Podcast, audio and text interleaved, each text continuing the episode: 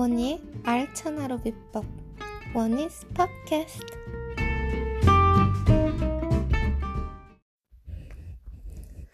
네, 안녕하세요 여러분. 오늘도 제 팟캐스트 들으러 와주신 분들께 감사한 인사드리고 시작할게요.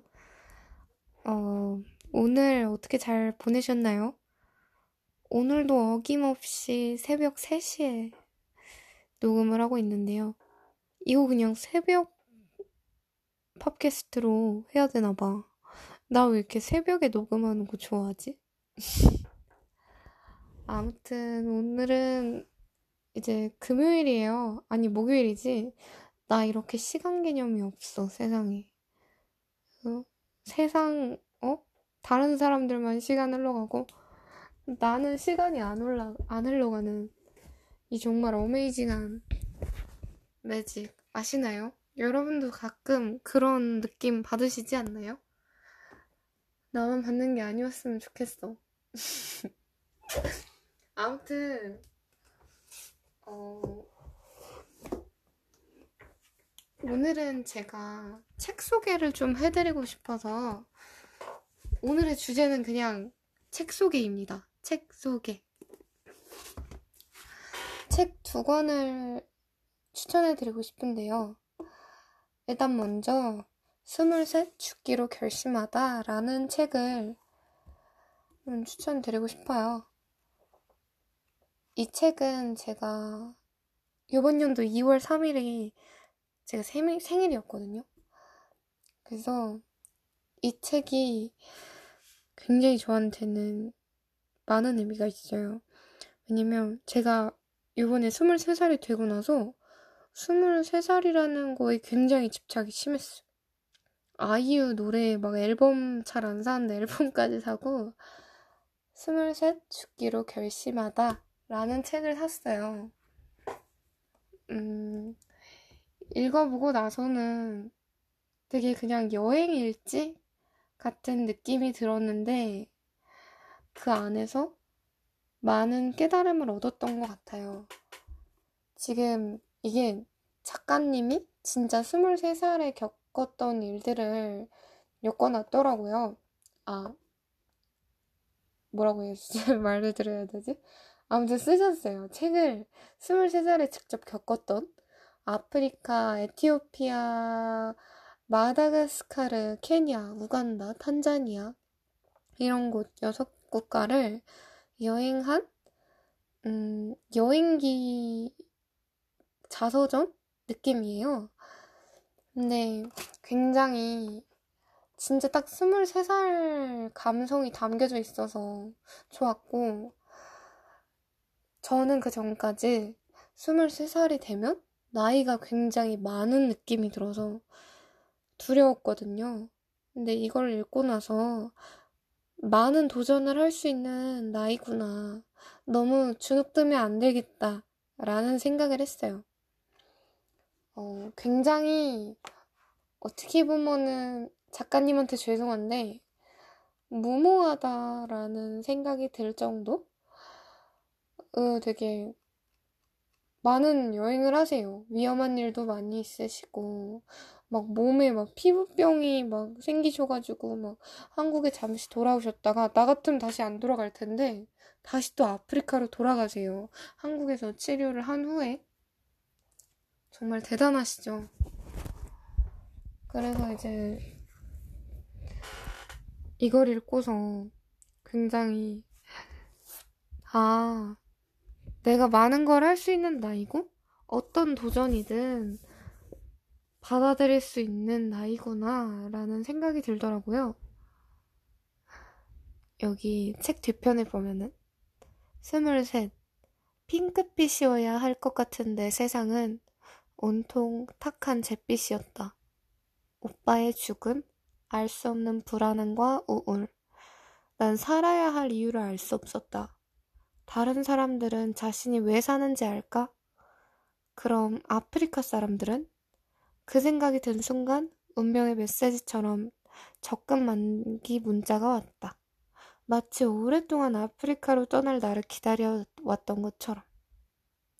긴 머리를 짧게 자르고 배낭 하나 달랑 메고 대책 없이 떠난 아프리카 십 개월간의 방랑, 방랑기. 가장 아팠던 스물셋은 내가 지금도 아파하고 있을 아 가장 아팠던 스물셋은 내가 지금도 아파하고 있을 당신에게. 제가 이거를 유은윤도 이월 달에 읽었는데 지금도 힘들지만 그때는 더 많이 힘들었어요. 음, 뭐가 그렇게 힘들었는지는 저도 잘 모르겠어요. 그냥 사는 것도 힘들고 걸어다니는 것도 힘들고 친구들이랑 대화하는 거, 공부하는 거 모든 게 다 힘들고 가족들을 대할 때도 힘들고 음, 다 때려치고 그냥 어디 들어 누워가지고 맨날 맛있는 거 먹고 뒤비적거리면서 살찔 걱정도 안 하고 유튜브 보고 넷플릭스 보고 그렇게 살고 싶다. 이런 말도 안 되는 생각을 했죠. 실제로 그렇게 하고 있었고요.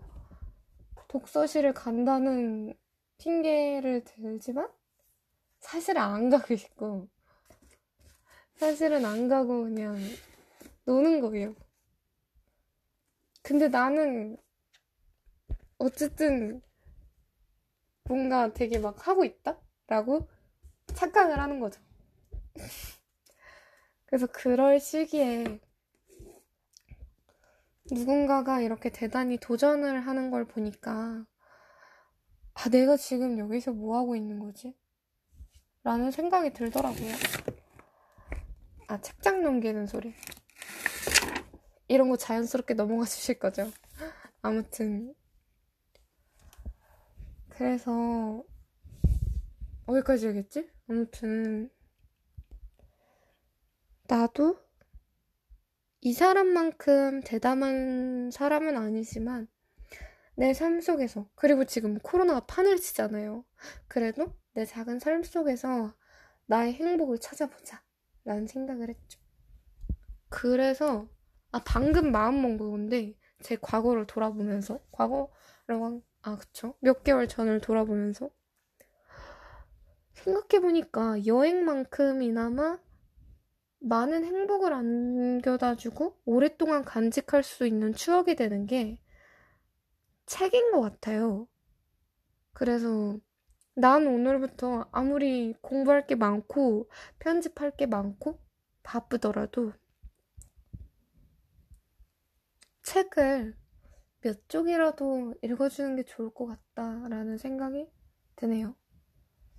여러분도 뭔가 그렇게 조금씩 조금씩 무언가 해나가는 거 어떨까요? 아무튼요. 그 다음으로 추천드릴 책은요. 지금 이 순간의 행운이라고 써있네요. 윗부분에 The Good Luck of Right Now 라고 먼저 써있고 밑에 한국어로 써있는 굉장히 표지가 예쁜 책이에요. 작가님 성함이 매튜 퀵 이시고요. 이 책을 읽으면서 한 달 동안 이 책을 주구장창 읽은 것 같은데 띄엄띄엄 아 너무 행복했어요. 음... 왜 이렇게 이 책을 읽고 나면 되게 행복한 에너지가 전달이 되지? 라는 생각을 해봤는데 주인공이 되게 어떻게 보면은 나라면 삶을 포기하고 싶은 순간인데도 어찌어찌 되게 동화처럼 멋지게 잘 살아가는 모습을 보니까 힘이 나더라고요. 이 책의 주인공은 바솔로뮤라는 마흔이 넘은 아저씨예요. 근데 어머니가 돌아가시고 음, 자기의 인생을 살아가야 되는 혼자? 이분이 약간 정신적으로도 연령이 좀 어리시고 되게 좀 문제가 살짝 문제라고 표현하고 싶진 않은데 뭐라 해야 되지? 아무튼 어떤 느낌인지 알죠?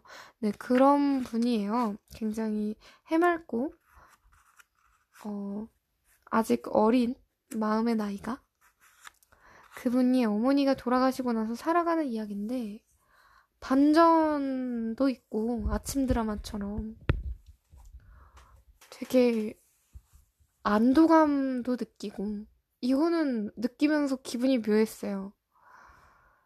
이분이 나이 사십 넘도록 이렇게 살아가고 있는 모습을 보니까 어, 나는 그래도 스물세 살에 이 정도면 다행인 거지. 나 인생에 감사해야지?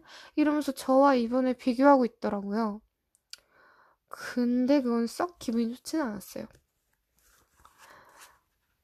그리고 음, 굉장히 마음의 상처를 많이 받은 인물들이 등장하는데 각각 되게 깊은 사연이 있고 그거를 조금씩 조금씩 알려주는데 또 방법이 굉장히 독특해서 근데 그거를 되게 가슴 아프고 다크한 내용으로 풀어놓은 게 아니라 기분 좋게 풀어놨어요. 그래서 한 번쯤은 읽어볼 수 있을 것 같은 좋은 책인 것 같아서 추천드려요. 음, 이렇게 제가 오늘 두 권의 책을 소개시켜 드렸는데 어, 행여 아예 읽으신다면 이걸 보시려나? 아무튼 누가 볼 수도 있잖아요. 이 두 권의 책을 읽으신다면 인스타그램으로 책을 찍어서 해시태그로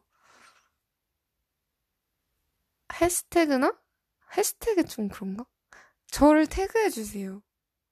아, 저를 태그해주세요. 거기에. 음, 제가 가서 감동 먹고 굉장히 예쁜 댓글을 달아드릴게요.